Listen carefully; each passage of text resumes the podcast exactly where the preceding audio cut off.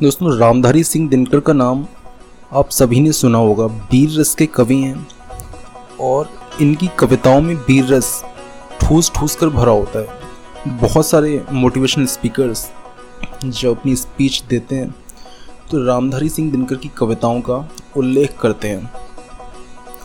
आज रामधारी सिंह दिनकर की लिखी हुई हम किसी कविता का ज़िक्र करने नहीं जा रहे हैं, हम ज़िक्र करने जा रहे हैं, इनके द्वारा लिखा हुआ एक चैप्टर है, हिम्मत और ज़िंदगी। वैसे तो रामधारी सिंह दिनकर ने ज़्यादातर कविताएँ लिखी हैं, लेकिन इनका गद्य साहित्य भी है थोड़ा बहुत। तो ऐसे ही मुझे ये इनकी किताब दिख गई थी, हिम्मत और ज़िंदगी। और जब मैंने इसका ये पहला चैप्टर पढ़ा तो वाकई बहुत ही मोटिवेशन से भरा हुआ चैप्टर है। मैं इसे अभी आपके सामने पढ़ूँगा, और अगर आपको कुछ समझ में ना आए तो आप पीछे जाकर दोबारा से सुन लीजिए, क्योंकि एक एक शब्द बहुत इम्पोर्टेंट है। तो रामधारी सिंह दिनकर कहते हैं, ज़िंदगी के असली मज़े उनके लिए नहीं हैं, जो फूलों की छाह के नीचे खेलते और सोते हैं, बल्कि फूलों की छाह के नीचे अगर जीवन का कोई स्वाद छिपाए तो वह उन्हीं के लिए जो दूर रेगिस्तान से आ रहे हैं, जिनका कंठ सूखा हुआ है, होठ फटे हुए हैं और सारा बदन पसीने से तर है।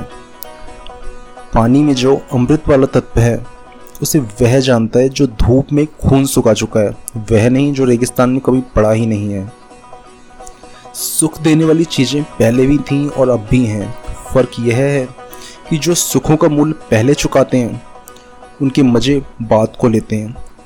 उन्हें स्वाद अधिक मिलता है। जिन्हें आराम आसानी से मिल जाता है, उनके लिए आराम ही मौत है। जो लोग पाँव भीगने के खौफ से पानी से बचते रहते हैं समुद्र में डूब जाने का खतरा उन्हीं के लिए है। लहरों में तैरने का जिन्हें अभ्यास है, वे मोती लेकर बाहर आएँगे। चांदनी की ताजगी और शीतलता का आनंद वह मनुष्य लेता है जो दिन भर धूप में खटकर लौटा है जिसके शरीर को अब तरलाई की ज़रूरत महसूस होती है, जिसका मन यह जानकर संतुष्ट है कि दिन भर का समय उसने किसी अच्छे काम में लगाया है। इसके विपरीत वह आदमी भी है जो दिन भर खिड़कियाँ बंद करके पंखों के नीचे छिपा हुआ था और अब रात रात में उसकी सेज बाहर चांदनी में लगाई गई है। भ्रम तो शायद उसे भी होगा कि वह चांदनी के मज़े ले रहा है, लेकिन सच पूछिए तो वह खुशबूदार फूलों के रस में दिन रात सड़ रहा है। उपवास और संयम, ये आत्महत्या के साधन नहीं है। भोजन का असली स्वाद उसी को मिलता है जो कुछ दिन बिना खाए रह सकता है। त्यक्तेन भुंजता, जीवन का भोग त्याग के साथ करो ये केवल परमार्थ का ही उपदेश नहीं है, क्योंकि संयम से भोग करने पर जीवन से जो आनंद प्राप्त होता है, फिर निराभोगी बनकर भोगने से नहीं मिल पाता। दिनकर जी, आगे लिखते हैं, बड़ी चीज़ें बड़े संकटों में विकास पाती हैं, बड़ी हस्तियाँ बड़ी मुसीबतों में पलकर दुनिया पर कब्जा करती हैं। अकबर ने तेरह साल की उम्र में अपने बाप के दुश्मन को परास्त कर दिया, जिसका एकमात्र कारण यह था कि अकबर का जन्म रेगिस्तान में हुआ था और वह भी उस समय जब उसके बाप के पास एक कस्तूरी को छोड़कर और कोई दौलत नहीं थी। महाभारत में देश के प्राय अधिकांश वीर कौरवों के पक्ष में थे, फिर भी जीत पांडवों की हुई, क्योंकि उन्होंने लाक्षग्रह की मुसीबत झेली थी, क्योंकि उन्होंने वनवास के जोखिम को पार किया था। दूसरे विश्व युद्ध के दौरान ब्रिटेन के प्राइम मिनिस्टर बिस्टन चर्चिल ने कहा है कि ज़िंदगी की सबसे बड़ी शिफत हिम्मत है। आदमी के और सारे गुण उसकी हिम्मती होने से ही पैदा होते हैं। ज़िंदगी की दो सूरतें हैं। एक तो यह है कि आदमी बड़े से बड़े मकसद के लिए कोशिश करे जगमग जगमगाती हुई जीत पर पंजा डालने के लिए हाथ बढ़ाए और अगर असफलताएँ कदम कदम पर जोश की रोशनी के साथ अंधेली का जाल बुन रही हों तब भी वह पीछे को पाँव ना हटाए। दूसरी सूरत यह है कि वह उन गरीब आत्माओं की हमजोली बन जाए जो ना तो बहुत अधिक सुख पाती हैं और न जिन्हें बहुत अधिक दुख पाने का ही संयोग है, क्योंकि ये आत्माएँ ऐसी गोधुली में बसती हैं जहाँ ना तो जीत हंसती है, ना कभी हार के रोने की आवाज़ सुनाई दे पड़ती है। इस गोदली वाली दुनिया के लोग बंधे हुए घाट का पानी पीते हैं, वे ज़िंदगी के साथ जुआ नहीं खेलते और कौन कहता है कि पूरी ज़िंदगी को दांव पर लगा देने में कोई आनंद नहीं है। अगर रास्ता आगे ही आगे निकल रहा हो तो फिर असली मज़ा तो पाँव बढ़ाते जाने में ही है। दिनकर जी आगे लिखते हैं, साहस की ज़िंदगी सबसे बड़ी ज़िंदगी होती है। ऐसी ज़िंदगी की सबसे बड़ी पहचान यह है कि वह बिल्कुल निडर, बिल्कुल बेखौफ होती है। साहसी मनुष्य की पहली पहचान यह है कि वह इस बात की चिंता नहीं करता कि तमाशा देखने वाले लोग उसके बारे में क्या सोच रहे हैं। जन्मत की उपेक्षा करके जीने वाला आदमी दुनिया की असली ताकत होता है और मनुष्य को प्रकाश भी उसी आदमी से मिलता है। आस पड़ोस को देखकर चलना ये साधारण जीव का काम है। क्रांति करने वाले लोग अपने उद्देश्य की तुलना ना तो पड़ोसी के उद्देश्य से करते हैं, ना अपनी चाल को ही पड़ोसी की चाल देखकर मध्यम बनाते हैं।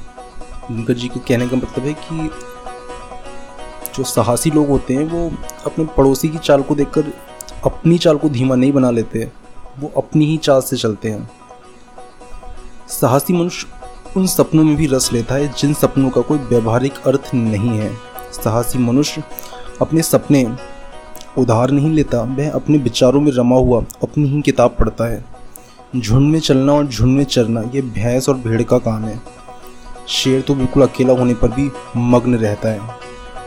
अर्नोल्ड बेनेट ने एक जगह लिखा है कि जो आदमी यह महसूस करता है किसी महान निश्चय के समय वह साहस से काम नहीं ले सका, ज़िंदगी की चुनौती को कबूल नहीं कर सका, वह सुखी नहीं हो सकता। बड़े मौक़ों पर साहस नहीं दिखाने वाला आदमी बराबर अपनी आत्मा के भीतर एक आवाज़ सुनता रहता है। एक ऐसी आवाज़ जिसे वही सुन सकता है और जिसे वह रोक भी नहीं सकता। यह आवाज़ उसे बराबर कहती रहती है। तुम साहस नहीं दिखा सके। तुम कायर की तरह भाग खड़े हुए। सांसारिक अर्थ में जिसे हम सुख कहते हैं, उसका नाम मिलना फिर भी इससे कहीं श्रेष्ठ है कि मरने के समय हम अपनी आत्मा से यह धिक्कार सुने कि तुम में हिम्मत की कमी थी, तुम्हें साहस का अभाव था कि तुम ठीक वक्त पर ज़िंदगी से भाग खड़े हुए। ज़िंदगी को ठीक से जीना हमेशा ही जोखिम झेलना है। और जो आदमी सकुशल जीने के लिए जोखिम की हर जगह पर एक घेरा डालता है, वह अंततः अपने ही घेरों के बीच कैद हो जाता है और ज़िंदगी का कोई मज़ा उसे नहीं मिल पाता क्योंकि जोखिम से बचने की कोशिश में असल में उसने ज़िंदगी को ही आने से रोक रखा है।